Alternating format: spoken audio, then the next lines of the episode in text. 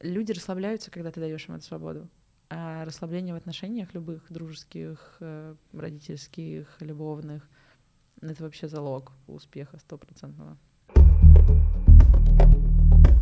Пентагон сегодня обнародовал сенсационную информацию, которая заставила Конечно, я громко новое стучать сердца Сколько тех, кто угодно. верит во внеземные цивилизации.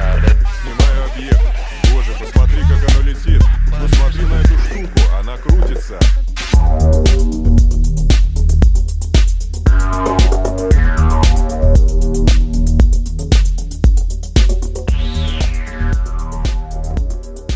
Йоу, это парковка НЛО, Сега, Наджип и с нами Лена Суворова сегодня.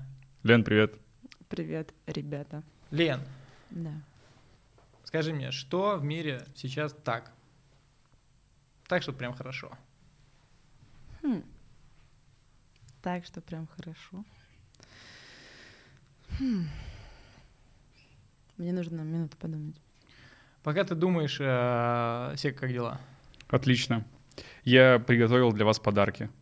Ты просто... Мы в поле чудес. Сейчас Ну, начнем Да. крутить пе- Первый барабан. вариант, что сейчас так, это подарки. Подарки, Да, подарки. Мире ви- это хорошо, да. Видно, как люди начинают понимать вот правильность э, и нужность подарков, и я просто вижу, как в окружении люди больше внимания этому уделяют, прям с душой, не вот это вот гель для душа в пакете, а прям, да. Отличное отличный вступление, поэтому я сразу тогда покажу свои подарки, чтобы сказать, насколько я угадал или не угадал.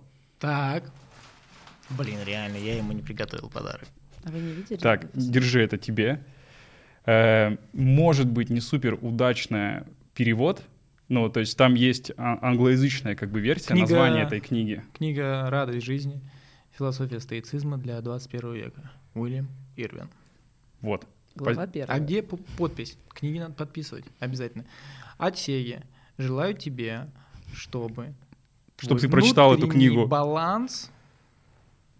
Так, давай это, э, немножечко э, истории, что, что за книжка. Так. Э, может быть, ты знаком или нет, вот про стоицизм. Такой Марк Аврелий, самый известный стоик. Да, знаком. Я в прошлом году весь год посвятил изучению. Но эту книгу не читал, слышал про нее, но не читал. Изучению стоицизма с точки зрения того, чтобы применить это как в своей жизни, но понял, что стои- стоицизм и... а, ну, я упрощу, стоицизм и пухуизм, они очень близки, как бы по своим э, вибрациям, вот. Поэтому можно выбрать более семантически близкие, близкую концепцию, вот. Но, но по- по- похоже. Ну вот эта книжечка как раз э, человека, который э, решил применить стоицизм в своей жизни в 21 веке и по нему какое-то время жить. Ну, и он делится этим опытом. Он вообще философ, человек, который вот как раз занимался историей стоицизма и в какой-то момент решил это применить для своей жизни. И написал такую книгу. Ну и вот сейчас Ирвин — это такой главный популяризатор стоицизма на Западе. У него очень интересная история в плане того, что он э, практиковал, уходил в какой-то момент в буддизм, в дзен-буддизм, но посчитал, что восточная традиция, может быть, не будет столь эффективна для западного человека. Устал от восточной традиции, хочу новую традицию. Хочу западную опять традицию. Наверное, больше вопрос, знаешь, э, о каких-то ад- адаптаций. То есть он как бы отталкивался от каких-то своих представлений, может быть, его что-то именно в восточной традиции самой как бы отталкивало. Да кризис у него стукнул среднего возраста. Хотел так у всех бывает. Семью, там, работу, Люблю поменять религию, да, и как бы и пошел делать что-то другое. Потом вернулся обратно. Вот, надеюсь, для тебя эта книжечка будет интересной. Да, конечно, ты сделал мне приятно, дорогой. Да. Так, и для, Так, для Лены. и для Лены, да. Если у Лены будет лучше книжка, чем у меня, я немножко э, буду токсичить. Прости, я выиграла. Так, что там, роман Толстого? Лев Толстой. Я, да я клянусь, я не видел, что оно написано, просто книжка Ну, это, толстая. это не роман Толстого. Бегство из рая. А, ты его биографический, да? биогра- да, биографическая И книга. тут еще кликбейт есть. Сто лет назад в Ясной Поляне произошло событие, которое потрясло весь мир и три точки. А ты шаришь в кликбейтах, я знаю, да. Ну, для тебя я книгу подобрал э, тем, что ты сейчас увлекаешься как раз э, историей русской литературы. Это и правда. мне кажется, будет тебе интересно прочитать про биографию Льва Толстого. Я ее сам читал, это супер интересно для меня было. То, как она написана в плане построения как бы само- самого сюжета и то, о чем там говорится. Я после, после этой книги очень проникся вообще Львом Толстым. И есть из этой серии еще несколько книг. У Арзамаса, кстати, кру- крутая, крутой цикл документальный про Толстого для Это тех, кто правда. как бы слушать готов, а не там читать, такие ли ленивые люди, как э, Ну, Там, я. кстати, и прочитать тоже можно, как правило. Прочитать тоже можно, но сложно, сложнее, чем послушать. Вот. Поэтому у них очень крутая документалка. Я думаю, во многом она вдохновлена подобными трудами. И я, по-моему, я в этой документалке узнал, что он писал просто какую-то тонну дневников. Да, он каждый день вел дневники. Огромные, огромные. То есть, типа, это... Походу, у него не было такой концепции, как черновик. Вот он просто не слышал Нет, про это- это. Про это- рерайтинг, черновик, эдитинг, это все для него как бы это нового, дух нового времени. Я, уже. кстати, слышала, что это достаточно популярное заблуждение, что они все писали на чувствую. А, нет. И даже есть специальные ребята, которые изучают черновики. И И разные Толстой редакции. менял два слова. Потому что не мог разобрать, что написал. Он или его жена.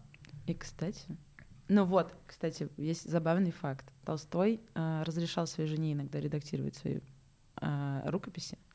И, допустим, в Анне Карениной там есть пометки. Там, вот она вышла в платье, и там так в скобочках дать своей жене описать это все полностью и не глядя вставлять в роман. Вау. Прикиньте. И феминистическое движение текущее, оно такое, типа, да это Толстого? Там...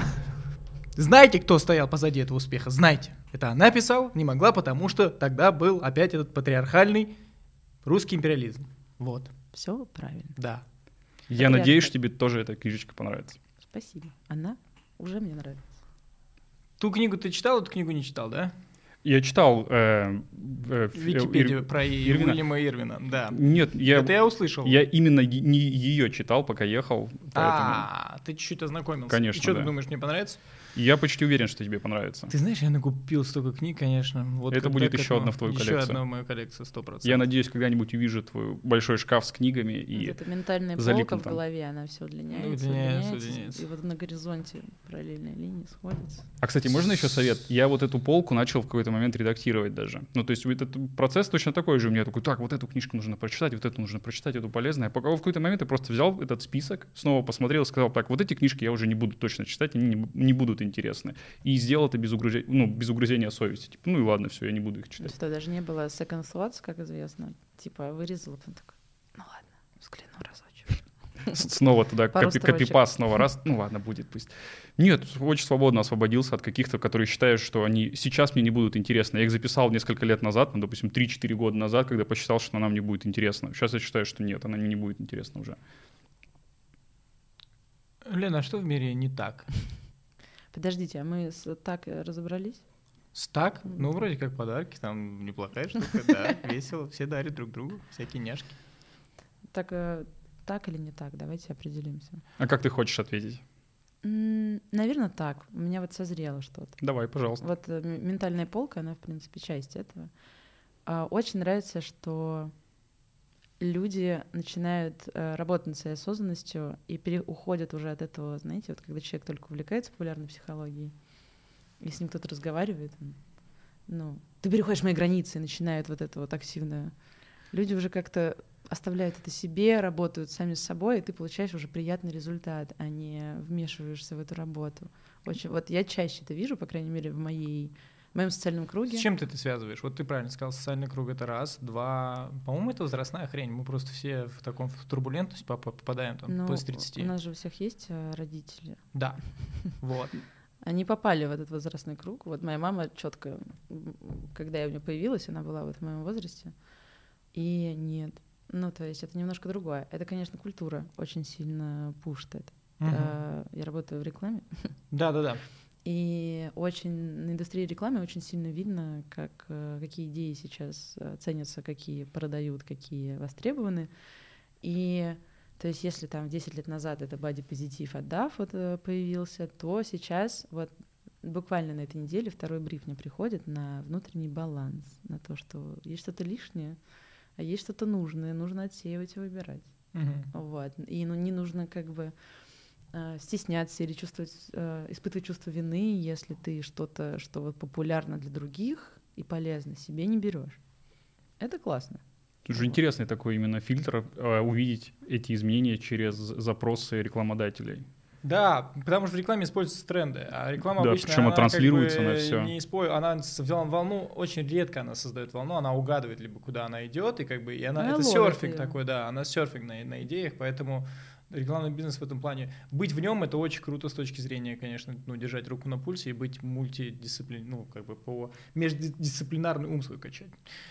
Да, согласились, есть такая штука. Она поддержана деньгами во многом, потому что много проинвестировали в компании, которые занимаются Calm, я имею в виду, М. кучу других приложений, которые отвечают за вот этот mindfulness, за вот, э, осознанность, за спокойствие, за какое-то снижение уровня тревожности и так далее. Интересно, почему мы, как человечество, вдруг подошли к этапу, вот, ну, во-первых, гуманизм, да, он так постепенно шел, шел, шел, шел, мы так перестали вроде как активно друг друга убивать, потом мы пошли к тому, что телеса начали себя лучше сохранять с точки зрения там, здорового питания, там, ГМО и всякого, фильтр- фильтруем это, по крайней мере, и э, запрещаем курить, пить, что-то еще.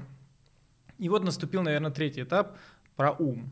То есть, да, как бы давайте как бы помогать друг другу быть в каком-то ровном состоянии. Может быть, с этим связано, может быть, это такая петля времени. Хм. Ты с чем связываешь? А, Я верю в то, что вот общество развивается и по мере своего развития закрывает какие-то хотелки и нужды. То есть а, нужды у нас достаточно сильно закрыты, я имею в виду в плане безопасности, в плане общения. Ну Да, да, есть то есть очень сложно, Netflix, очень сложно быть в э, опасности. Пирамида Маслоу, да, базовые потребности. Есть э, Netflix сайты есть. тоже полезные. другие. Разные, да. Разные, да. Вот. И в какой-то момент у нас освободилось э, личное время, чтобы э, поработать над стрессом. Хотя я честно считаю, что так много его, потому что у нас очень много энергии есть свободной. То есть, опять же, не нужно думать о безопасности, не нужно думать о добыче еды и так далее. И мы всегда как бы в своем племени, э, даже если это иллюзия. Вот. И вот есть времечко, надо его куда-то деть. Как говорил один мой знакомый, если ты справился с одной проблемой, значит, в твою жизнь придет новая беда. Да, потому что это такой, такая дырка, которую нужно занимать. Это же просто задачка. То, на чем фокусируется твое, твой герой. Потому что герой, он должен проходить через препятствия. Герой без препятствий — это отсутствие героя, это, соответственно, без нарративная жизнь какая-то. Поэтому ты всегда будешь искать, чем бороться. Там, господи, с- если не со своими проблемами, то с проблемами внешнего мира. Вот. Я думаю, что да, это бесконечное, по крайней мере, в моем миру ощущение. Ну Да, и, собственно, наша удача в том, чтобы нам задачка попала поинтереснее, по силам, которые нам бы хотелось разгребать. Лен, ты долгое время работал в рекламной индустрии. И работаю. и работаешь, ты волонтерила по миру, помогала людям, такой активный член э, Burning Man сообщества русского и нерусского, вообще глобального. Скажи, пожалуйста, как, вот чем ты занимаешься, как ты себя характеризуешь вообще, что ты делаешь? Хм. Так, могу ответить на это. вопрос. Давай. Наверное, с предыстории. В рекламу я пошла, а, потому что мне нравилось рассказывать истории. И а, я сразу знала, что сфера, которая мне будет интересна, это писать сценарий. То есть тебе дают какую-то задачу, мысль, тебе нужно придумать какую-то историю, которая как бы сама человека убедит, что это все, что ты говоришь в ролике, правда. Вот. А, Почему я не пошла в киноиндустрию? Потому что мне казалось, что это очень большой труд. И... А вот реклама 30 секунд, минута, написал и разделался. Я, конечно, ошибалась, это тоже очень большой труд. И а, когда там большие деньги, еще больше, еще сложнее. Вот. И а, я продолжаю заниматься рекламой, мне очень нравится это занятие. То есть я тот человек, который, правда, любит свою работу. А, просто не нравилось работать в офисе, поэтому в какой-то момент ушла. И, но в какой-то момент этого стало, наверное, недостаточно, и я начала больше внимания именно уделять сторителлингу. А, Я очень много путешествую, это правда, и начала из каждого путешествия записывать истории, какие-то смешные фразы э, собирать. В какой-то момент подумала, что, наверное, мне бы хотелось заниматься литературой. Я сейчас изучаю этот момент и готовлюсь к поступлению в магистратуру по литературе. Но вот эта выдуманная литература, когда ты выдумываешь персонажей и доказываешь свою идею, мне все-таки не очень близка. Фикшн тебе не близок. Да, а, то есть я рада, что есть люди, которые это делают. Мне кажется, им не нужна я в этом деле. Они отлично справляются. А мне нравится записывать истории, которые правда происходят в жизни, помогать другим людям это делать. Собственно, есть небольшой проект, в котором я медленно этим занимаюсь. Как И, он называется? а, The Storylines. Storylines. The Storylines. The Storylines. The. Storylines. Мы там где-нибудь в комментике отметим ссылочку. А, да. И мне, ну, мне интересно пройти а, обучение именно fiction литературе, чтобы понять, где на этом стыке где-то что-то создать еще. Как сейчас учатся писатели? А, ну, во-первых, конечно, есть вот это, что писательству можно научить. А, да. А как ты сама относишься? да, Писательству можно конечно, научить? Конечно. А, ну, то есть, понятное дело, есть талант рассказчика, есть умение обращаться со словом. Вот, например, моя проблема, я хорошо обращаюсь со словом, но у меня проседает немножко момент вот, э, композиция, построение характера героя. И это на самом деле наука, у нее есть правила, и чтобы их нарушать, их тоже нужно знать, как и в любой сфере. И это обучение, конечно, приемом и лучшим ноу-хау, а дальше давай уж э, сам. И я думаю, каждого нового писателя его крутость характеризует то, как он использует то, что было сделано для него, и не делает так, а делает по-своему. Так, окей. Второй вопрос. Вот ты человек, который ну, точно, к слову, имел непосредственное отношение последние там, декаду своей жизни. Много ты обращался со словом, и учеба у тебя это гуманитарное образование? Да, а, у меня первое образование — это специальность реклама, потому что я думала, чтобы работать в рекламе, нужно закончить факультет рекламы. Конечно. Я, конечно, очень ошибалась. А, Я бы, конечно, поменяла, я бы пошла на филологию. Ну, то есть ты умела писать до того, как даже там собралась, ну, Ну, что-то, то есть в- какие-то что-то было, да, то есть мне вот литература очень нравилась в школе, я писала сочинения, помогала. Тебя же можно считать успешным человеком в индустрии рекламы, то есть креатором. Я думаю, да. Да, и писать не то, что по типу средний, выше которыми- среднего. Да, Точно. с клиентами, с которыми ты работал, тем более, и ты уезжала м, вообще в другую Мы-то тебя страну вообще считаем работать. лучшей. Да, Спасибо. Я вас тоже. да, ты уезжала в другую страну работала на э, английском языке, я так понимаю, уже и писала и так далее, Да. да. В Чехию, да, ты уезжала? Да, то есть я работала в чешском агентстве, естественно, на английском, на чешском. Это так. Но у меня есть клиенты из Штатов, из Англии, ну, то есть именно англоязычные, и мы с ними работаем, да. Супер. Скажи, вот чуваки, которые, знаешь, они поздно ощущают вообще свою просто не, не случившуюся часть творческую, и они хотят там... Ты встречаешь таких сейчас во время своей учебы, там каких-то интенсивов и так далее, ребят, которые, они, они занимались другим, бухгалтерским Да, делом, я не знаю, там, IT, чем-то еще. Насколько они дальше тебя от того, чтобы врубаться, что надо делать? Чувствуешь ли ты разницу? Ам, а, есть люди, в которых да, есть люди, в которых нет. Ах ты Ам, высокомерная. Да не, не, не, ладно. А, ну, это, правда зависит от человека. А, творческая профессия — это ту, на которую нужно решиться все таки Она менее стабильная, а, т- есть шанс не просеяться там среди талантливых, еще непонятно вот о суде кто. А, эти страхи есть, правда. Но, допустим, даже в рекламе очень часто я встречала людей, которые закончили, допустим, а, радиостроительный, инженеры. И вот, кстати, ребята математики и инженеры, вот прочие, на мой взгляд, одни из лучших. А, Так выходит. да. Э, Ну, я думаю, Техническое образование почему-то не дистрактит на самом деле. Оно наоборот создает да, как будто бы каркас. очень помогает. То есть, Да. естественно, желательно, конечно, копирайтеру рубить в русском языке. Я встречала многих, которые запятые не умеют расставлять и пишут с ошибками. Здесь все-таки важна, наверное, идейность. Но, как правило, проблема в смелости. То есть люди, как бы вот этот синдром самозванца, они чувствуют, что они как будто бы здесь лишние, недостойны, кого-то обманывают, и это им Наверно- мешает. Наверное, сложнее как-то сравнивать, знаешь, если у тебя синдром самозванца, там, ты не можешь 100 килограмм поднять, ты это понимаешь. А здесь у тебя творческая такая специальность, в которой ты вот написал и думаешь, что кто-то сказал тебе хорошо. Ты, может быть, это хорошо, может быть, нехорошо. И у тебя очень много сомнений в этом плане.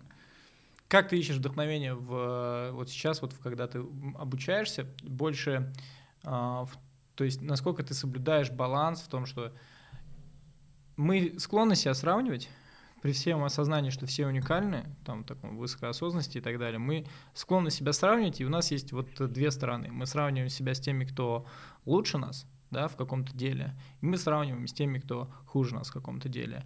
Вот э, для меня обучение — это процесс балансировки на тем, что ты понимаешь, что я двигаюсь вперед, а значит, я уже лучше определенного количества людей, то есть у меня есть прогресс какой-то, да, и я знаю, как это измерить, есть какая-то метрика там, допустим, или какое-то наитие, что это происходит. И есть те, кто лучше меня, это исторические персонажи, какие-нибудь Лёва Толстой, там, кто-то еще, кто, кому, к идеалу, к какому я стремлюсь ты держишь такой ползунок вообще, такой баланс вот в голове своей, и как вот именно такой, если в тебе такая постановка вопроса, как она влияет на то, как ты учишься и как ты пишешь сейчас, что ты пишешь? А, да. Это, а, и удивительно, что у меня, а, так как я сейчас обучаюсь литературному мастерству, а, это все-таки не написать сценарий для рекламы, тут по-другому все работает. Ну, как известно, сценарий и обычная проза, они отличаются. И да, у меня есть синдром самозванца, мне очень страшно. И я тоже ставлю, вот есть я, и вот там вот Антон Чехов. Чехов типа топе? Ну, один Для тебя, из, да? Один из, да. Мгм. А что у него так. самое крутое порекомендуешь почитать? М. Да не знаю, я просто бы выбрала все. Все, окей. Ну, то есть пьесы его, наверное, невозможно читать, если ты не влюблен в литературу. Извините. Я недавно читал какую-то его пьесу, и не помню какую, э, рандомно э, попался этот документ, мне его дали на, в каких-то курсах, чтобы почитать из пьесы Чехова какой-то отрывок, монолог. Очень круто, да. Да, но фишка Чехова, а, почему он мне близок? А, вот есть Лева Толстой, Федор Достоевский. У них есть идеология, и они выстраивают рассказ так, чтобы тебе ее продать очень так. Это hard sell такой. Я бы другое, наверное, даже слово туда подобрала. А Чехов, он фотографирует. Он даже как будто специально отрезает начало и конец. И он не говорит тебе, что он чувствует по этому поводу, что его беспокоит в каком-то э, персонаже. Он просто показывает тебе, вот это произошло, как правило, во всех пьесах все самое главное происходит, там люди вешаются, стреляются за кадром, а нам достается там, где они пьют чай, и ты все это сделано, чтобы, мне кажется, ты сам сделал свой выбор. Созерцательный То есть он какой-то, да, замечает, опыт, он говорит, да. смотрите, Мгм. вот. И классно, что э, читателю дается больше пространства, потому что читатель найдется да. читатель, умнее, который умнее автора всегда. Интересно, как на самом деле в тебе же вот эта шизофрения в любом человеке происходит, как у писателей есть легальное поле для того, чтобы выражать, ну, абсолютно такие, либо э, простые истины какие-то выражать, что-то говорить, про что книгу не напишешь уже, ну, типа, понятно, что надо быть добрее, понятно, что, как бы, если дети умирают, ну, как бы, к Богу есть вопросы, как бы, да, и так далее, то есть, ну, они могут через персонажа это говорить, через какого-то там бедняка рассказывать историю, которую, ну, уже человеку, у которого что-то есть, он там какой-то путь в изучении мира прошел, он, он эти простые истины говорить не будет. Но вот э, не у меня возникает вопрос такой, когда нет желания такое писать, э, можно ли сказать, что тебе нечего сказать, как автору? Ой, это, кстати, большой вопрос для проработки у каждого начинающего, я думаю, и продолжающего автора. Типа, мне не про что писать. Ам, ну, вот эти идеи, что, например, не знаю, убивать плохо или великая любовь обязательно ведет к смерти тех, кто ее испытывает. А это же во многих разных произведениях, там, и Ромео и Джульетта, Анна Каренина. А, одна идея, ты просто доносишь ее своими а, доступными и выбранными тобой методами. Я думаю, понятное дело, что каждый автор, он пишет, потому что ему хочется. Ну, то есть вот это все, я делаю это ради общества, ради людей. Нет. Я вообще считаю, что абсолютно все, что мы делаем, мы делаем для себя. Просто а, разные цели. Ам, я думаю, что есть такая штука, что есть идеи, которые уже очень много были рассказаны, пересказаны, но это не то, что ты сказал, а как ты это сказал. Так что да, надо...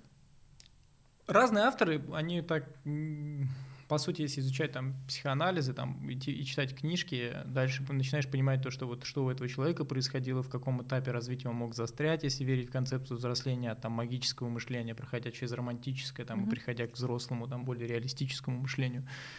Каждому есть до чего докопаться. Там, то есть же Айн Рэнд вот этой, которую ну, во многом любят люди, романтизирующие жизнь, потому что вот Атлант расправил плечи, источник, это все про э, для молодого юношеского максимализма это офигенное как бы удобрение почвы, чтобы переть, в общем, да, вперед. Но когда вырастаешь, начинаешь это читать или перечитывать, думаешь, Это, конечно, немножко сладко- сладковато. Сладко, э, сладкий сахар. То есть очень-очень-очень перенасыщенная штуковина в этом плане. Но работает. Работает, и я понимаю, зачем такое искусство нужно. Связываешь ли ты... э, Вот если тебе сейчас перенестись на 10 лет назад, вот ты бы о чем писала? А можно тут даже э, еще один такой вопрос? Я у тебя увидел о том, что ты пошла на курсы автофикшена. Мгм. И ты говоришь о том, что тебе близок Чехов как наблюдатель, Мгм. который фиксирует. Это попытка, ну, и получается, ну, как я понимаю, тебе Чехов ближе, и ты хочешь как бы писать вот таким наблюдателем. А, автофикшн — это когда ты пишешь о себе. Да-да-да. Вот я и говорю, Да, что да. получается такая как бы штука, что ты пошла на курсы, которые, в принципе, не так тебе близки в этом плане. То есть тебе хочется, как я понял, писать именно как наблюдателю, за какими-то штуками наблюдать. А вот автофикшн под- подразумевает какое-то переосмысление себя и... Ну, это же тоже наблюдение, конечно же. И вот если бы я писала книгу, допустим, о себе в 20 лет и книгу сейчас, понятное дело, что это абсолютно два разных а, произведения. А, мне этот интересен, этот курс, по двум причинам. Во-первых, я считаю, что нужно 3D э, как бы знание, что э, получается. Да ладно тебе, ты просто хочешь писать про себя. Будь А, честна с нами. И мне предложили написать книгу Про о себя, своих да. э, приключениях последних пяти лет, которых было много. И мне бы хотелось подойти ответственно к этому моменту и сделать это э, по науке приятнее. Вот. И пока ты учишься, ты узнаешь новые формы, возможности, приемы, которые могут скорректировать твою идею, как лучше ее подать. Да, очень интересно будет почитать. Ты будешь э, насколько откровенно там? Это ты как раз узнаешь, когда книжку прочитаешь. Да. Нет, я хочу сейчас заранее узнать, что... Ну, мне, в принципе, такая политика, надо быть максимально, Максимально откровенным. Да, но у любого рассказа есть угол. Тогда такой А. вопрос. Сейчас быстренько, если максимально. Что не так в мужиках? Я против обобщ- обобщения. Обобщение, окей. Что не так в мужиках? В этой комнате. Нет, вообще глобально. Глобально. Ну, как бы, ладно, окей, не обобщая, в твоем мироощущении. Ты против обобщать, но как бы есть же какая-то концепция, какая-то синдикат в твоей голове существует мужского пола, условно говоря. Ладно, давай так, начнем с комплимента. Окей, не будешь им предъявлять. Что с ними так сейчас? Мне интересны гендерные вопросы. Я думаю, как раз благодаря вышеупомянутому Берлинген сообществу мне получается встречать очень разных людей. И я не могу ну, как-то обобщить, вот, вот есть супер такое качество, которое есть у всех, супер мне нравится, есть вот такое, которое нет. Правда, очень разный опыт. И я этому очень рада. Потому Окей. что Окей, я понял. Ну, давай с другой двери. Я попробую зайти и буду ломиться. Что не так в женщинах? Nice try. Больше, если честно, что сказать? Может быть, как бы рождается сразу, может быть, какие-то Да есть. нет, Нет, ну, я правда не могу отвечать на такой вопрос, потому что Понятно. это... Я пытался ее раскачать. Ну ладно, будем еще идти как бы э, с других сторон. Давай еще так э, начнем. Что так? Да, ну нет, ну я на самом деле, я понимаю всю, всю гендерную повестку, которая есть, но я считаю, что ее очень актуально поднимать в русскоязычной среде, потому что у нас пока что не установилось вот это, мы достаточно резко хотим перейти Да, в, да, в какое-то неразделение, хотя у нас не было предыдущего этапа, когда мы просто обсуждали вообще, чем является как бы то и то, и поэтому я это вербализирую, просто потому что Пока эти группы существуют, как бы нахрен Садовое кольцо не хотело, чтобы они не существовали, они существуют, да, для большинства людей. У нас даже есть гендерные праздники, окей, их никто не собирался отменять, и мы отдыхаем в эти дни всей толпой, да, в 150 или 140 миллионов человек. Поэтому резкого перехода я не жду. И когда мы говорим про обратную связь, вот, например, мы говорим, есть мужская аудитория, вот твой подкаст, да, мужики, им на самом деле нужна обратная связь. Нет такого, что они сидят в вакууме такие, мы гориллы в бане, вот, не надо к нам лезть. Нет, они готовы к обратной связи, что-то делают не так, что-то еще. И когда взрослая, умная писательница говорит им как бы о том, что вот есть некий такой образ мужчины, который мог бы динамически стать лучше или наоборот как бы оставаться таким же, и все с ним хорошо. И понятно, что все разные, но атрибуты характера, как бы, они все равно существуют. Я не говорю идеализировать людей, не надо к какому-то идеалу стремиться. И... Но есть дух времени внутри полов, внутри вот этих групп, я уверен, которым можно точно, э, ну, так сказать, выделять какие-то качества в нем. Давай я упрощу вопрос. Он просто хочет спросить, а у тебя в книге это будет? Ты будешь этого вопроса касаться? Да нет, я действительно хочу э, Может быть, ты... гендерную повестку поднять. Да, если ты хочешь поднять гендерную повестку, наверное, можно спросить так.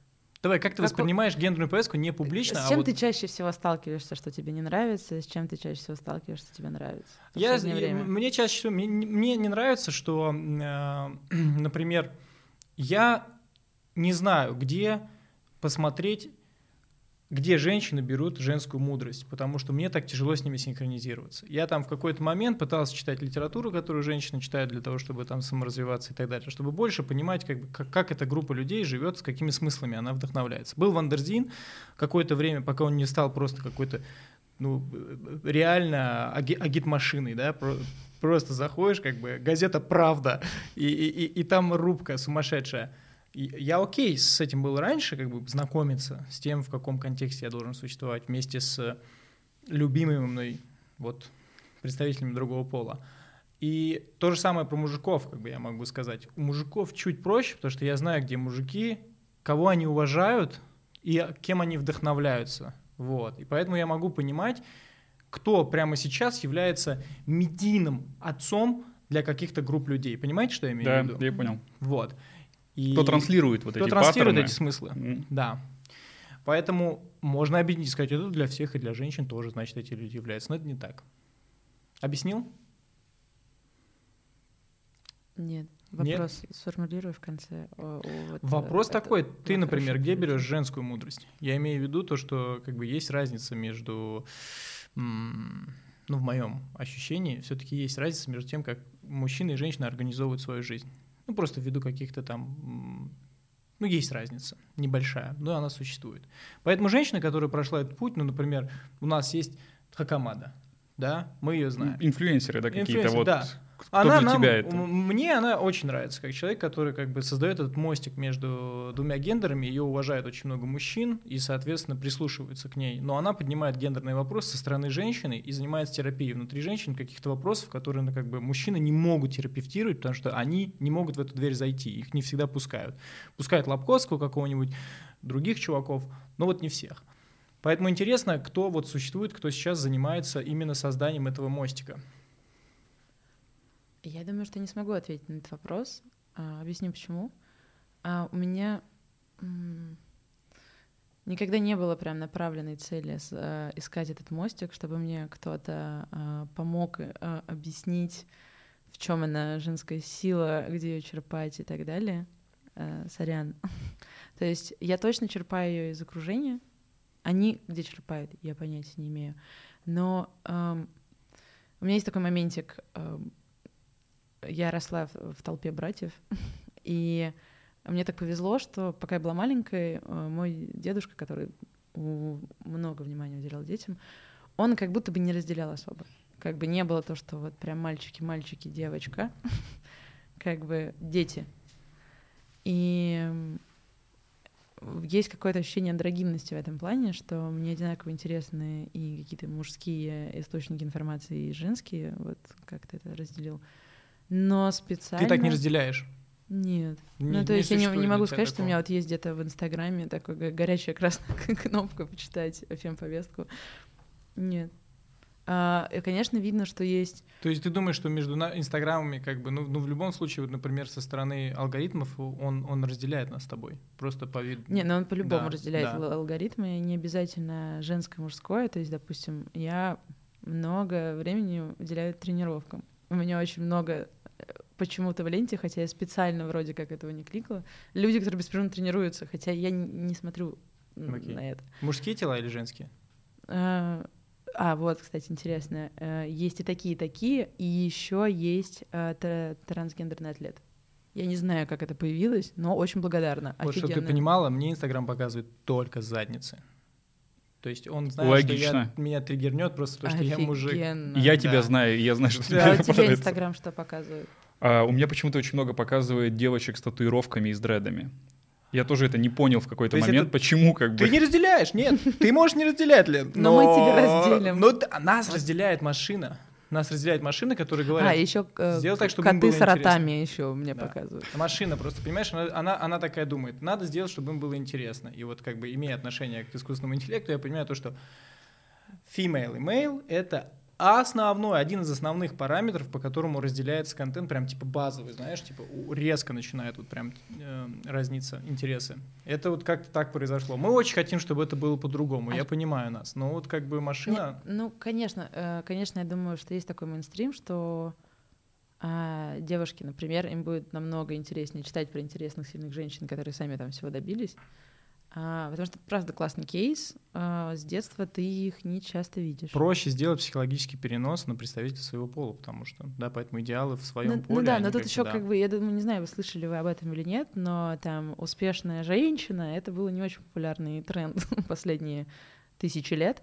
И, конечно, классно сейчас вот на это наблюдать. И серии как бы они смогли, я смогу.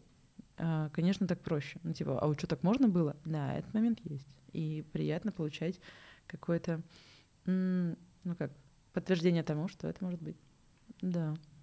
Ну, ты являешься таким вот просто для меня ну, крутым и безопасным э, собеседником для этого вопроса, который...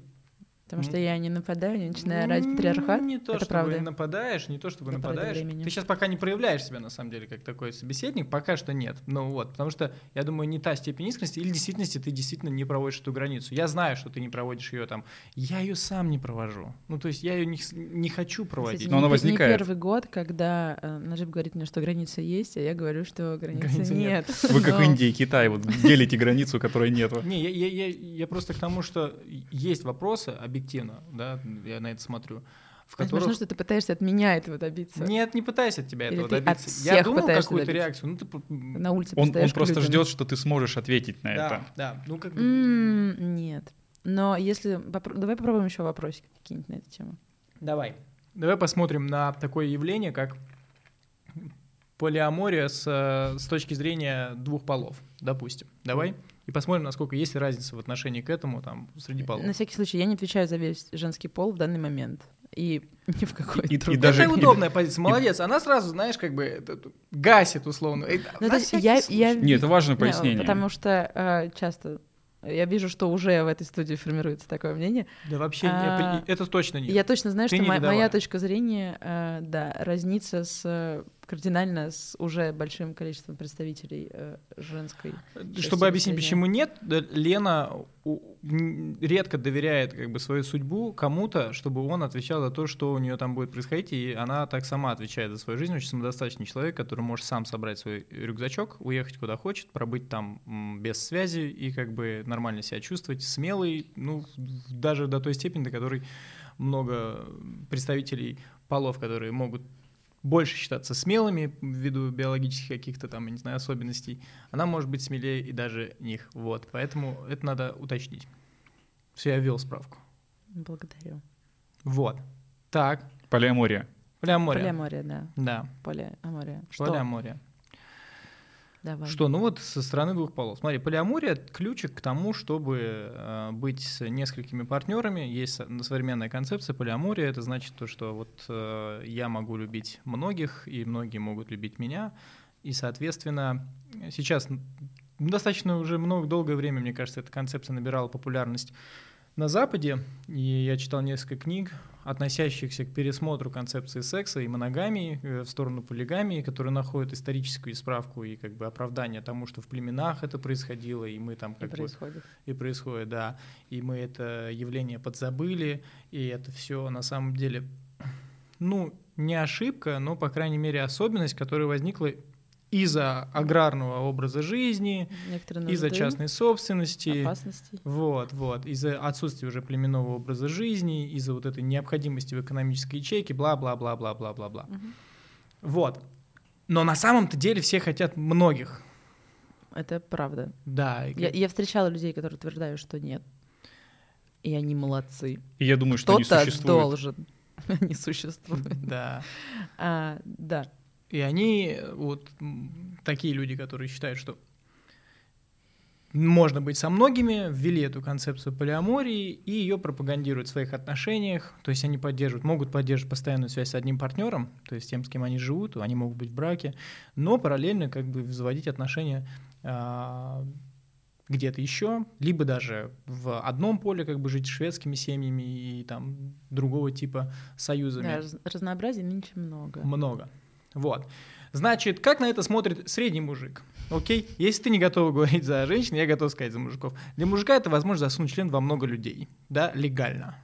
И не париться из-за этого, не бояться социального какого-то там осуждения, осуждения жены, что она уйдет или что-то еще.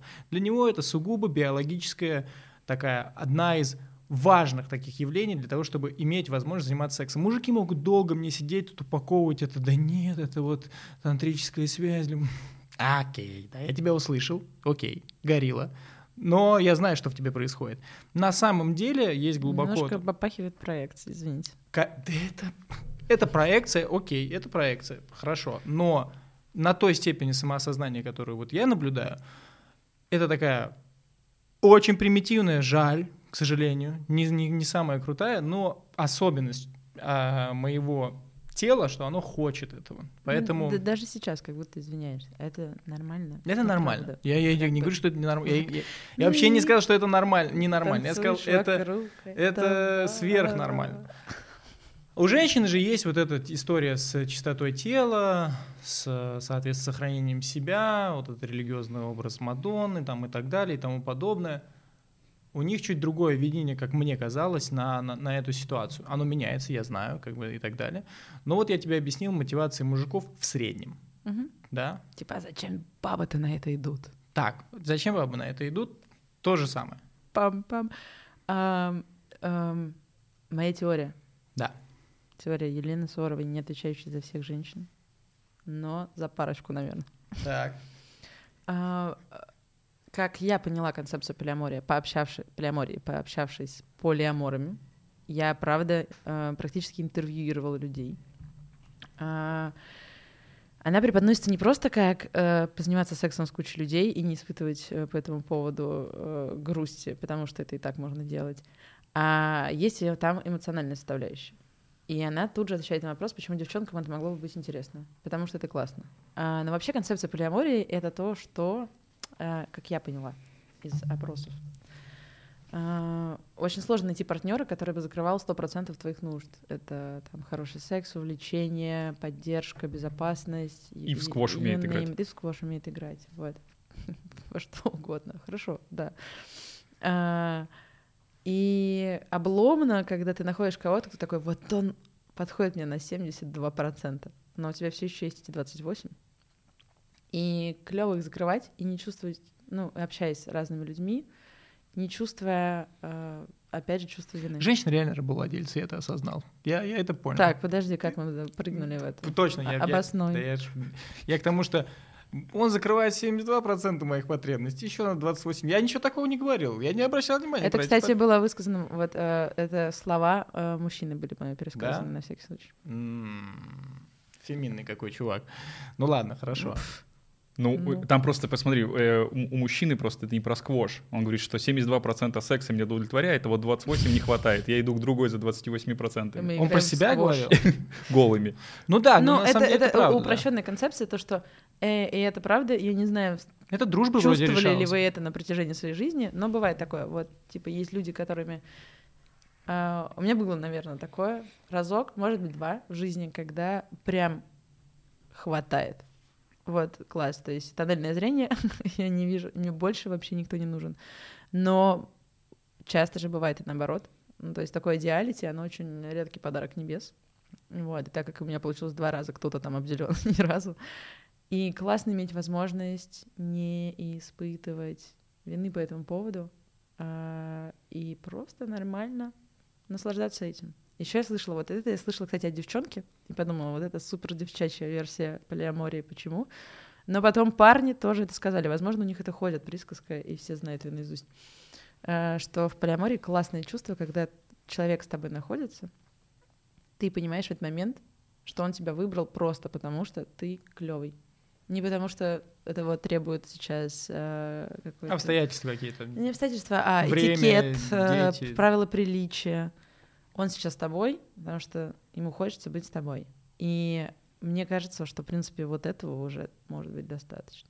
Это клево. Но для этого, конечно, Я, и- я говорила как раз э, в ответ своим друзьям полиаморам. Я говорю, но ведь тогда, раз у тебя очень много отношений, и ты очень много где можешь накосячить, клево было бы, если бы вам, ну, полиаморам выдавали такую карточку от психотерапевта, что ты не созависимый, и у тебя, в принципе, нет каких-то проблем, которые ты повесишь на других людей, на что мне сказали, ну, тогда и моногамным ребятам тоже неплохо было Ну, это- давать такие. Ну, это как справка ИПП, знаешь. Вот ты как бы пришел вот со справкой, и вот справка от Мне от можно, пси- да. психо- психотерапевта.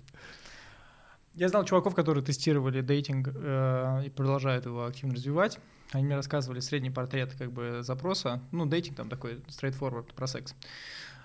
А запрос как, в каком виде фор- Мы формируется? сразу Вот должны были понять, что дейтинг сразу про... Ну, такой, не про, типа, давай, свидание, там что-то еще. Это дейтинг ориентирован на то, чтобы люди встречались. Это, для видимо, секса. пьюр. Ну, Что-то похожее, да. И вот средний портрет выявлял следующую как бы, разницу между гендерами, потому что как раз-таки это обсуждалось. А, Для женщин критически важно общение. Типа, важно пообщаться. Типа, важно пообщаться, это очень часто выводится в ключевой месседж, что, что очень важно пообщаться, очень важно встретиться, познакомиться, вот это вот все. То есть есть вот этот первый шаг. А мужики, они являются даже объектом вот э, скама, фрода и как бы кидалова из-за того, что их можно мгновенно триггернуть на то, что типа, да, давай сейчас приезжай и как бы займемся сексом. То есть они вообще, им, им разгон не нужен вообще. Ну, То это опять Вот я, да, я не обобщение. согласен. В- в это плане- обобщение да. из сервиса, который занимается Да, обобщением. да, но он да. такой, типа, сто процентов мужиков вот так сделали. Ну, Конечно, нет. Нет, Ну, нет, я да. говорю про... Ну, если, знаешь, смотри, если смотреть серую зону, все Ну, серое. я, я согласна, это звучит как Но популярная лекарства идея. приходится легализировать, понимаешь? Никогда не бывает 100% э, лекарства, которое работает для всех. Чаще всего оно работает на 73% пациентов, на 75%, но не на Хорошо. 100%. Можно я спрошу, а к чему мы э, медленно идем? Ни к Спрашиваю- чему. А, просто интересно. Мне интересно, хорошо, да. а как? Мгм. Ты куда хочешь прийти? Я уже пришла. У, саму- хотела. у Да. самурая нет цели. Ну, Саморонец, есть только путь. Ну и вот, и там, и, и- и там был интересный этот момент, то, что они защищают мужиков от мошенничества, потому что очень часто мужиков, как бы, они объектами мошенничества становятся того, что девушки резко соглашаются, типа, на... Мужики резко соглашаются приехать, приезжают, там человека не оказывается, человек пишет, им надо перевести что-то, чтобы там что-то сделать, чтобы случилось, и мужики, соответственно, начинают кидать деньги куда-то неизвестно чего, чтобы попасть к ней в квартиру. Вот, это сюрная штука, но так вот многих чуваков кидают. То Переводи.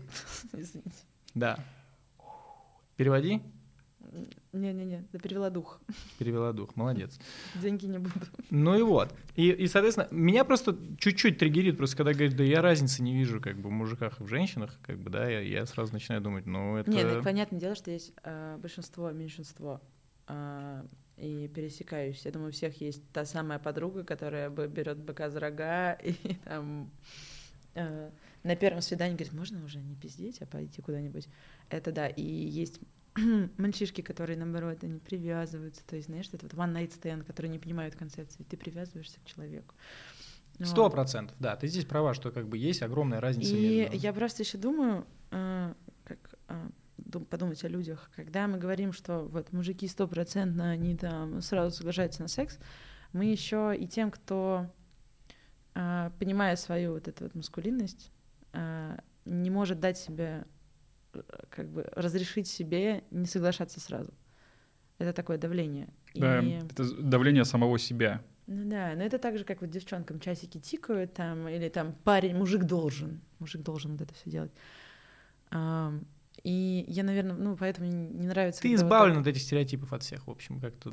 Ну, то есть я так сказать? прекрасно понимаю, что есть какой-то мейнстрим частый, Да. но всегда держу дверь открытой для того, что есть варик, что там не так. Окей, как это помогает вот отсутствие вот этих стереотипов и вот это, кстати, В жизни мышление строить свою, да, личную жизнь? Вот.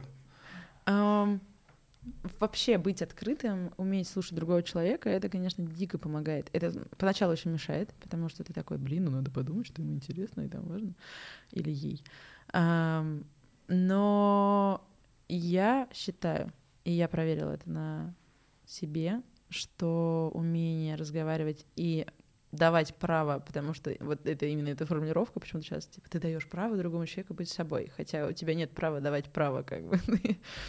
И а, я часто вижу, как люди по-другому открываются с новой стороны, которую я вообще не видела, когда там были в обществе, или другие обстоятельства были. И я вижу в этом большую гуманность. А, типа, я вижу в этом пользу, которую даю миру, и я бы хотела, конечно, чтобы так делали чаще, когда ты просто понимаешь, что, возможно, у другого человека может быть другая точка зрения, которую он не мог раньше озвучивать, потому что есть как надо, как нужно. И эм, люди расслабляются, когда ты даешь им эту свободу. А расслабление в отношениях любых, дружеских, э, родительских, любовных, это вообще залог успеха стопроцентного. Пользуйтесь, это был бесплатный совет, следующий будут, там нужно перевести будет на счет. Аминь. Да, ты считаешь, что ты вот половину какого-то жизненного пути, ну, который касается, знаешь, школы, взросления, ты его уже прошла, можно так сказать? Ой, я думаю об этом, да. Да, надеешься на это, по крайней мере, да, я думаю, я тоже Но надеюсь. Ну, я надеюсь, что типа треть. Ну, треть я имею в виду во временном, я имею в виду... В общем, мы что-то прошли. Я так, я так могу сформулировать. Прошли, было. Что-то было. Да, Что-то, что-то прошли, Что-то какой-то у нас опыт есть, да. Какие уроки ты бы смогла выделить? Вот можно взять какой-то этап из своей жизни и как бы и сказать о нескольких уроках, потому что ты человек, который мигрировал из России, там многие думают про это, ты попробовала это. Ты человек, который попробовал себя в э, разных креативных индустриях. Ты человек, который занимался деятельностью благотворительной, потому что и тянулась к этому и хотела это сделать, и попробовала это. Многие, опять-таки, хотят, верят в то, что надо попробовать, но не находят способа, кроме как перевести куда-то деньги, фактически это сделать. Человек, который много потусил, и очень круто потусил на самых больших вечеринках этого мира, какими являются вечеринки э, погорелого человека, Burning Man. Вот, Угорелого. угорелого. Вот, Я еще шутку придумал, что она еще мимикрировала в Россию. возможно. Поэтому Садовая. Поэтому интересно, какие уроки у тебя, и я здесь не лукавлю, я в действительности выделяю там тебя как э, достаточно смелого персонажа. Опять-таки, видишь, у меня гендерная граница существует в голове, как бы, да, и мне всегда круто встречать как бы... И, и Лена вырывается из этой границы. Не, она не вырывается, она в ней существует, и она, она расширяет просто зону, в которой вот находятся люди, у которых не то, что у меня между ногами, просто я понимаю, то, что они какие, ну, как бы, это явление для меня, женщины, которым я, ну, часть меня тоже является феминной, я, я как бы я супер окей с этим, и просто я люблю, когда мы все растем, условно говоря. Когда женщины проявляют лидерские качества, когда женщины смело себя ведут, когда сами берут жизнь в свои руки, я обожаю это выделять и обожаю все-таки вводить этот термин, что это женщина сделала. Почему? Потому что это помогает огромной группе людей поверить, что они это могут. Да, они могут это, они могут сделать психологический перенос. Когда этой границы не существует, и говорят, да, это, ну вот вы поняли, что я имею в виду. Какие уроки вот из разных периодов, что бы ты выделила, что бы ты А. могла прям в поле? Я думаю, ну вот самый первый, который пришел в голову, я тут, кстати, татуировку для него сделала. Покажу вам потом подробнее. Это маяк. Маяк посреди волн. Объясню почему. Я очень люблю большие собрания людей. Я прям обожаю это. То есть мне, в принципе, мне правда комфортно с собой, но вот побыть с людьми, поехать куда-то обожаю. И всю жизнь я так и делала, и очень сильно растворялась в этом. Всегда очень важно иметь вот этот маяк внутри, свою, ну, не, не типа конкретную цель, а вот этот вот у маяка, у него есть луч, который расходится, вилка такая. Что тебе интересно, что тебе важно.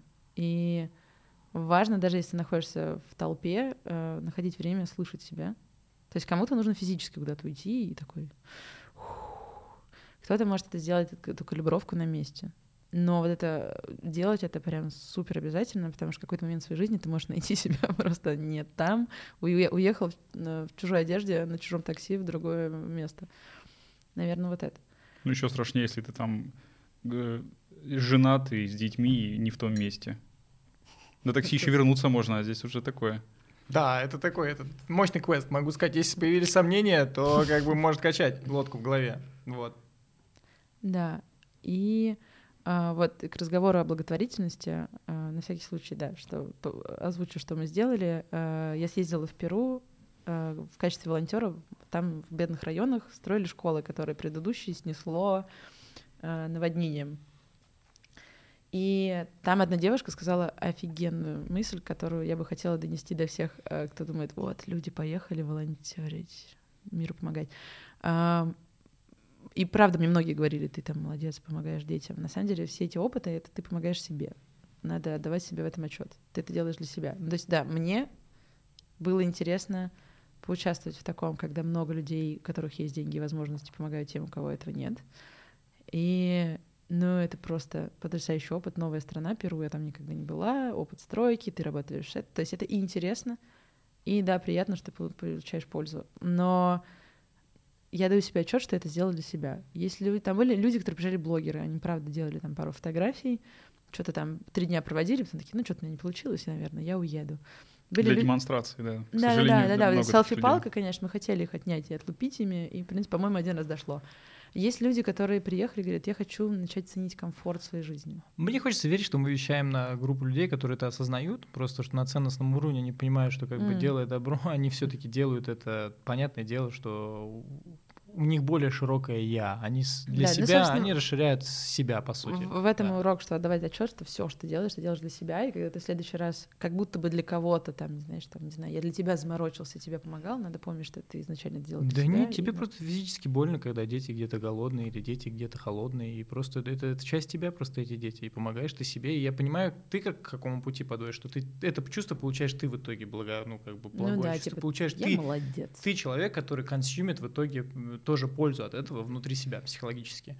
Но и я опять-таки говорю, я надеюсь, что мы вещаем на те- тех людей, которые, соответственно, они их поле, они, они осознают это. То есть, да, эту истину они понимают, надеюсь. Но если не понимали до этого, то поймите, пожалуйста. Так, урок, значит, маяк держать впереди, то, что Мгм. прет. Вот. Второе. Если что-то делаешь, имей в виду, делаешь ты это для, того- для себя. Но это если ты хочешь это делать. Чаще всего, потому что бывает так, что люди что-то делают, что им должны делать. Да, но очень часто это, это тоже, типа, я это делаю, окей, там мне не нравится, ну, условно, сортировать, ну, нет, уб- убраться в квартире друга, например, А, и он вдруг приходит и расстроился, и ты такой, ну, же для тебя это делал, я не хотел убираться. Но на самом деле ты хотел получить одобрение от друга. И вот это все, как бы, сложную штуку нужно держать в голове. Да, это абсолютно как бы взрослая позиция вообще, делая все, что делаешь, как бы понимать то, что это ты делаешь для себя, и чувствуешь ты, да и ненависть, например, по отношению к какому-то человеку, ты чувствуешь то, что ну, это как бы ненависть к себе отчасти тоже. Это тоже можно оправдать какой-то психологической концепцией. Вот я еще убираюсь, потому что чувствую ненависть к пыли. Мне просто хочется ее убрать, и чтобы было чистенько. Вот период тво- твоей миграции, вот ты уехал из России, что бы ты выделила вот в, этом опыте? Зачем и что ты поняла за счет этого опыта? О, Приехать очень хотелось ради именно понять, как там. То есть не было такого, что там э, Рашка говно, а я хочу вот за, за границу. Нет, мне было интересно именно пожить, сравнить и поработать э, в международном агентстве, потому что для копирайтера это очень круто. То есть когда человек-дизайнер, ему, понятное дело, проще влиться в международный коллектив, когда тебя берут как копирайтера в международное агентство, понятно, что это не из-за языка, а за идейность. Это как бы классно. А, но а, не, не первоначальный, конечно, не первая цель. Я думаю, самый большой интейк, интейк, outtake, а, самый большой вывод, который я сделала, это мне, правда, очень важно окружение. То есть мы переехали в Прагу, это потрясающе красивый и удобный город, недорогой, просто супер для того, чтобы выходить на пенсию, стариться с комфортом. Но он абсолютно не наполнен вот живостью. а, Маяка нет. а, маяка нет. Да, в Чехии не выходит даже к морю, что с них взять. Очень, ну, то есть люди все-таки создают место. Я думаю, например, Бернин Мэн это отлично видно. То есть если бы это просто была пустыня с палатками, было бы не так весело, как то, что люди там делают. Зачем? И мой главный вывод, что а, мне, правда, важно а, соц- социум. Э, И вот это- про менталитет это все не шутки. Мне, правда, было тяжеловато там с А ребятами. менталитет — это русскоговорящие? Я просто в какой-то момент заметил, что мне очень важна речь русская. Ну, я все равно думаю по-русски, и какие-то... Мне важно изъяснять свои мысли на русском языке. Есть офигенный психологический эксперимент, который я прошел. Я долго прощался с братом на английском языке, с его женой в аэропорту, а потом сказал, ладно, брат, я поехал, и у меня комок в горле вскочил. Я просто сказал эти три слова, и у меня супер много эмоций вдруг проснулось во Офигенно. мне. И это был эксперимент, который доказал мне. Я, я полчаса стоял и говорил ему bye, love you, всю эту шляпу, но у меня нет связки слов, и эмоций. Но а так как я говорил, фраза могла да. иметь э, якорек. Ну, Конечно. она могла быть мемом. а представь, это сколько этих якорьков там Ну с да. первой любовью связано, со школьными Да. опытами какими. Сколько этих якорьков, которые языком только могут пробудиться. Вот. Ну вот в плане прям языка, наверное, у меня не было проблем. У меня... Потому э, что они говорят на чешском, а я А чешский официально признан смешным. А, Я поговаривала по-чешски, сейчас не знаю.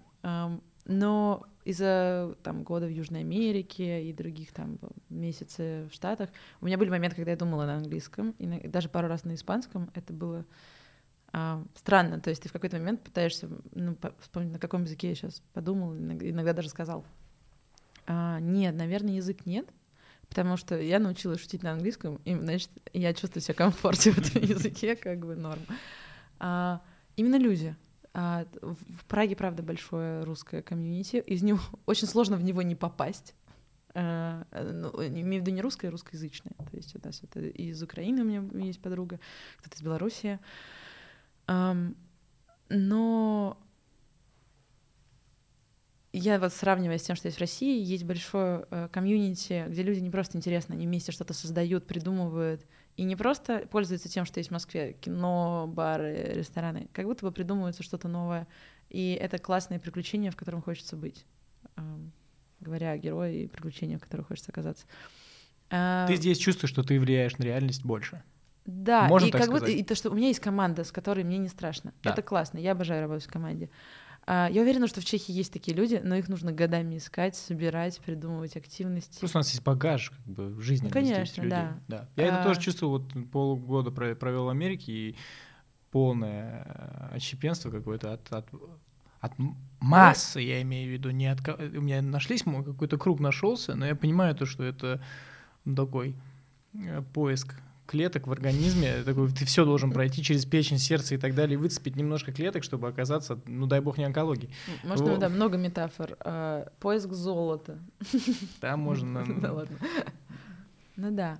А, И как-то, типа, я же уже прошла половину жизненного пути, а, как бы, и так долго создавала вот то, что вот в России есть. И такая, «Эх, давай. Ну и, например, вот год в Южной Америке показал мне, есть такая штука, как любимые продукты, любимая природа. Вот мы а, в какой-то момент на велосипедах из Буэнос-Айреса ехали в сторону Чили и доехали, и в Чили мы встретили березки. Это так странно. Я прям пищала. Я в жизни не думала, потому что берез дофига. Они есть и в Канаде, и в Штатах. И, короче, мы, мы зря ее как-то апроприировали. А, Финляндия. А тут просто после всех вот этих гор, камней, какие-то там пальмы были, такая береза. Класс. И холод. Вот смена сезонов.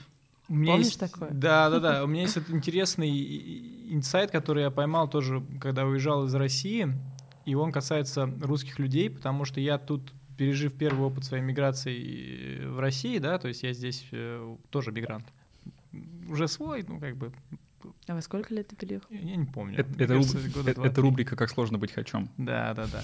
В русском обществе. Вот, в общем, я такую пронаблюдал вещь за э, русскими людьми.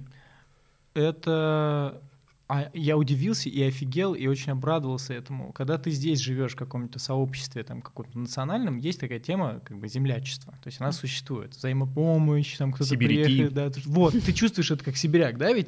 Это сто процентов. Камчатские ребята мои, у них тоже есть такая штука. Я, если там, честно, типа. не, не применял это, знаешь, прям так, чтобы... Ну, ты знаешь, что это Ну, существует. я, конечно, знаю, ты что знаешь, что это безусловно. существует. Да. Вот. Это может в каком-то сказаться, Да знаешь, я сказал где-нибудь там, о, там, Сибирь, о, ты сибиряк, все, Университет. Я тебе Мгм. говорю, сколько раз я говорил, я закончил Бауманскую. Ты Бауманец, я тоже Бауманец, я вот этот факультет, этот факультет. Ну, слушай, ну точно. И, и это очень правда, сильно да. помогает э, в работе, в чем-то еще, да.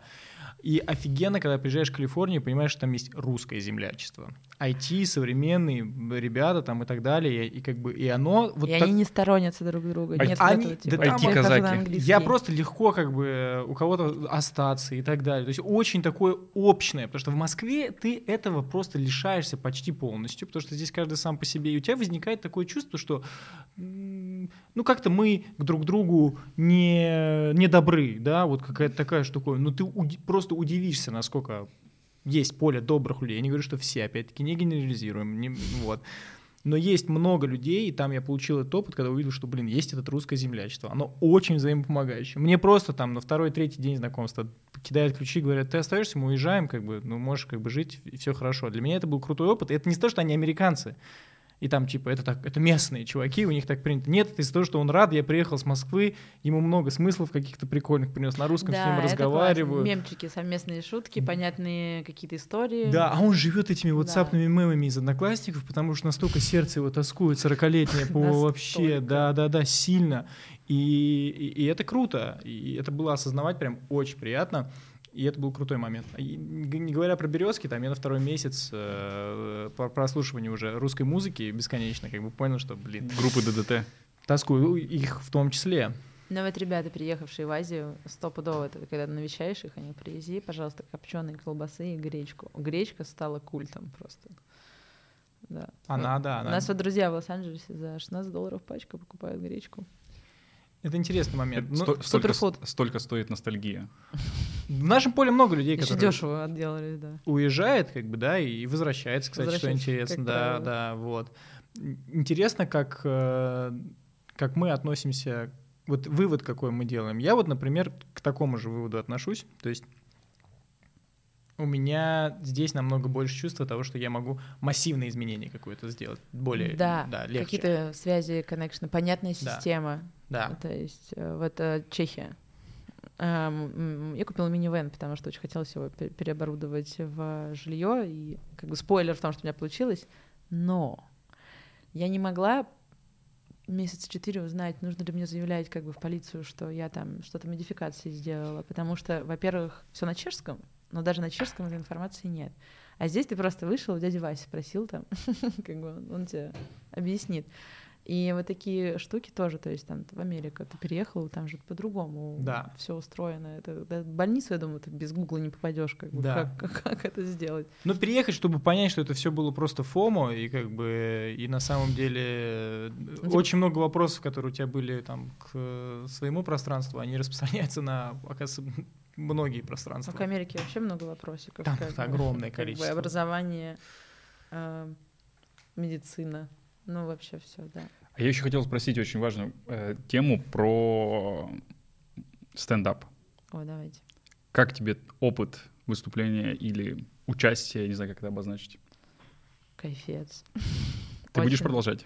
А, да, а, это меня, кстати, часто в последнее время об этом спрашивают, но а, проблема в том, что так как я по работе пишу и сейчас по учебе пишу, это очень огромный ресурс, и ты должен как бы выбрать, что ты пишешь, ты либо хорошо делаешь одно в этом плане, ты не можешь, ну, по крайней мере, я, у меня не получается все вместе.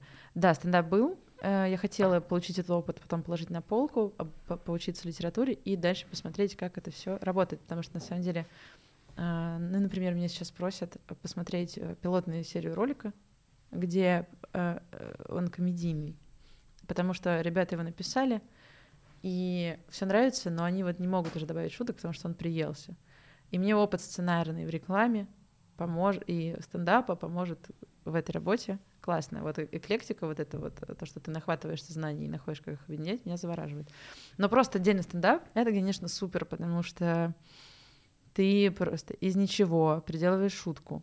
И даже когда э, классная штука, когда у тебя говно происходит, ты уже не думаешь, что типа вот ужас, а такой так отличный материал, отличный. И это классно, ты чувствуешь, что ты богатеешь на этом. Не боишься, что это сломает, наоборот, систему, знаешь, что все будешь превращать в шутки? Ну, я и так и живу, так что все в порядке, как бы никаких. А как тебе опыт учебы вот э, в этой конкретной школе для тех, кто слушает и думает о том, как, Это- как это- начинать свой путь? Ну, вот это э, как, а что можно научить э, писать, а что можно научить шутить. Да, вот у этих ребят Как они называются? standupschool.ru. Это, по-моему, бывший стендап имени Циммермана. А сейчас они отдельные. И потрясающе, как люди, ну, я, я вот за этим и шла, они раскладывают шутку, они ее препарируют, показывают тебе схему, как это работает. И а, так как меня- я шучу уже давно, много лет на рынке шуток, а, мне казалось это странным, что можно вдруг объяснить человеку, как Шутка — это это работает. же Ну, то есть магия. ну, то есть, я думала, что вот как раз мне сложнее будет объяснить, потому что это какое-то чутье, ты просто на этом инстинкте живешь. А там прям, прям по схеме рассказывают, и ты, правда, в какой-то момент можешь пошутить, а потом подумать, разложить это и придумать вот эту смешную часть еще лучше. И э, много кто приходит, чтобы лучше э, ради публичных выступлений опыта, потому что боятся. И у меня есть такая штука, я правда боюсь выступать на сцене. И удивительно, это правда работает, потому что если уж ты смог, как бы шутка, то есть ты понимаешь, что там люди сидят, потому что они знают, что ты придумал шутку. Это не просто лекция, которую ты рассказываешь. Ты как бы хочешь выебнуться перед ними, они это знают, ты это знаешь, все это знают, и ты идешь на это, и если они не смеются, а в какой-то момент они не будут смеяться, даже если шутка смешная, ты можешь ее плохо подать, ты переживаешь эту маленькую смерть, и, в принципе, уже ничего не страшно. И когда ты потом будешь рассказывать лекцию, в которой есть правда полезная информация, люди пришли за ней, ты уже как бы расслабляешься. Поэтому, конечно, я советую пройти обучение стендапу, даже если вы не хотите выступать на сцене со стендапом. Кайф. Когда ближайшее выступление? Мое. Да. Я сейчас думаю сделать небольшой концерт, приглашаю тебя выступить. У, когда? Ну, когда ты скажешь. Ты будешь готова. Этот, э, Приглашение для тебя на тот момент, когда ты будешь на готова. Бали. Еще ты думаешь, Ну, уедешь? конечно, или я не, не уеду, но я все еще могу уехать куда-то еще. Понятно. Ну, вот. окей. Но это А, в не феврале, наверное. Наверное. Я Ну, то скажи ему, что ты придешь и все. не, конечно, я посмотреть я приду. Не, написать, посмотреть, да, но и... Да, пошутить. Пошутить. Ну, Не посмотрим, знаю. ладно, предложим. Приоритеты сейчас другие, но прийти. Ну, выйдешь тем, что есть, как бы там. Со старой, ста- со новая. старой программы, кстати. Да, вот. Заново выучить. Ам. Сейчас за одну концерт ты будешь делать? Нам Подожди. показали. А сколько минут еще раз? 10 минут. 10 минут, да. Ну, 10 минут мы еще успеем обсудить э, гендерный баланс. Восемь уже. Как раз. Восемь. Во, блин. Да. Уходит. Подожди, а что ты за концерт делаешь? Сережа не Да. приглашает Не, я концерт, это, да, ну, я один уже делал, как бы. на день рождения когда? Да, да, да. И, сейчас буду делать еще один такой же сбор просто. Еще один такой же сбор. по- Полгода до дня рождения такой, да? Не, ну просто как бы есть периодически накапливается, как, о чем поговорить, и вот можно... И, Это, и кстати, в- классная концепция. Просто Да. типа, мне хочется, я сделаю концерт. Я делаю сам, да. Потрясно. Потому что я не хочу э, сделать... Now we talking. Чтобы прийти на открытый микрофон, сделайте репост ВК.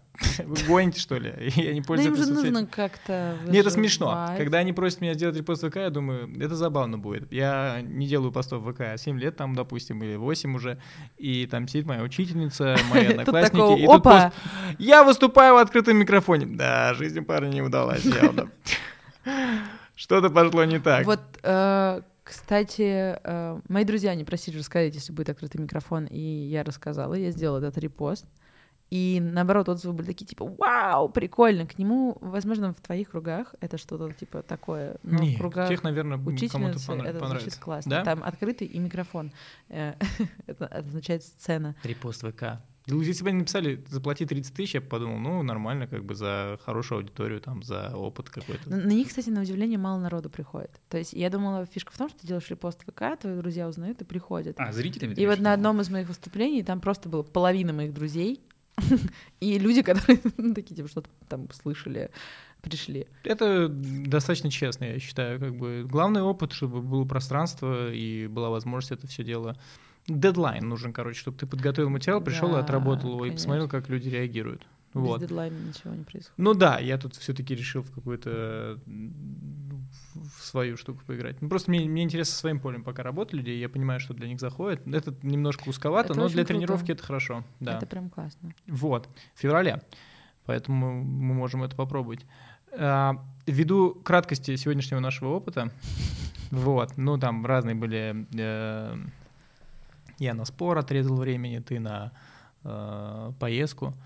Но ничего, мы тебе сам опыт, если этот зашел, то мы можем это повторять с э, какой-то с Ну, повесткой сам- интересной са- самое- возможности. Самое главное стендап еще бы вот э, отдельно бы раскрыть, чтобы она да. шутила здесь, а мы хлопали. Нет, нет, я, я бы высказал свои как бы не- не- какие-то негодования по этому поводу. По Тебе не поводу нравится? стендапа. Конечно.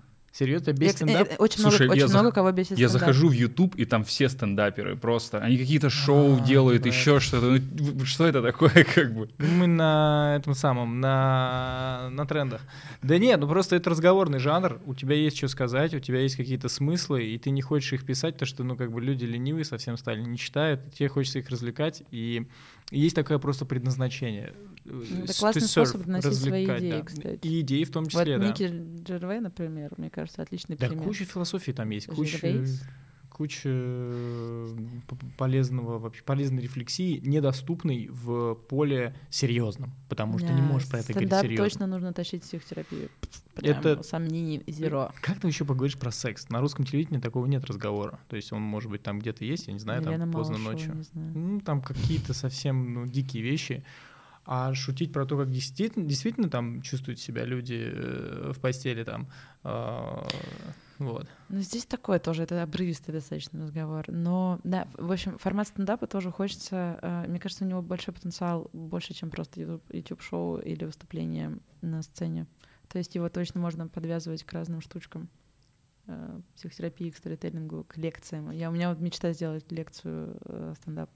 Лекция стендап. Да, я даже начала писать. Э, Мы сначала хотели с другом сделать про обучение, потому что у нас у всех очень извращенное понимание, э, ну, образ обучения, когда нужно поднимать руку, выходить к доске, э, оценки, тебя могут накричать. И многие считают, что они не любят учиться, а они просто не любят, когда их унижают. ну вот, и, и другие штуки. И мы почти, ну, мы были очень близки к тому, чтобы сделать это, но он решил, конечно же, что недостаточно глубоко знает тему обучения, хотя учитель в одной из лучших школ России, друзья. Вот. И тогда я подумала, надо сделать такое про правильное питание. И она тоже отчасти написана. Лек- Ну, типа, это прикольно слушать, питание. это легче запомнить, потому что у тебя есть мемчики, как бы шуточка. Все, я теперь понял. То есть ты... Тед-токи самые популярные, на самом деле, в большинстве своем ржачные. Это в большинстве своем развлекательный, edutainment. То есть он Да. Ну, обучающий и одновременно да, смешной вот и они, они неплохо это делают. У них явно есть такой какой-то а, минимум пять шуток на лекцию. Я не думаю, что они требования такие, есть некоторые прям очень Им же серьезные помогает такие. делать презу. Да, да, да. Но там вот просто есть очень такие, ну знаешь, э, манифестирующие Ну да, чуваки, да. не- Но не- есть не везде ты можешь. серьезную мысль доносит, но через, через юмор и как бы через это достает безопасность там. Да, и как бы шутка это большая Подача сила и большая ответственность. То есть через нее можно много-много. да. Забросить туда. Я, я, Inception. на себя применяю, я понимаю, если мы с Костей соберемся и напишем э, для тебя стендап э, по истории. Стендап-лекция по истории будет. Душнилы. Так ты должна сделать, чтобы это было не душнило. Ну что, давайте на сегодня прерываться. Лен, тебе спасибо большое. И Мало я тебя сегодня это самое э, доконал гендерным вопросом. Будем еще пробовать э, влезать в него. Ну, ты безопасный человек для этого диалога в целом. Да, Да. я надеюсь. Не накидываться. Да. Это мое второе имя. Вот. Поэтому Все, всем пока. рад вас видеть. Пока. Пока.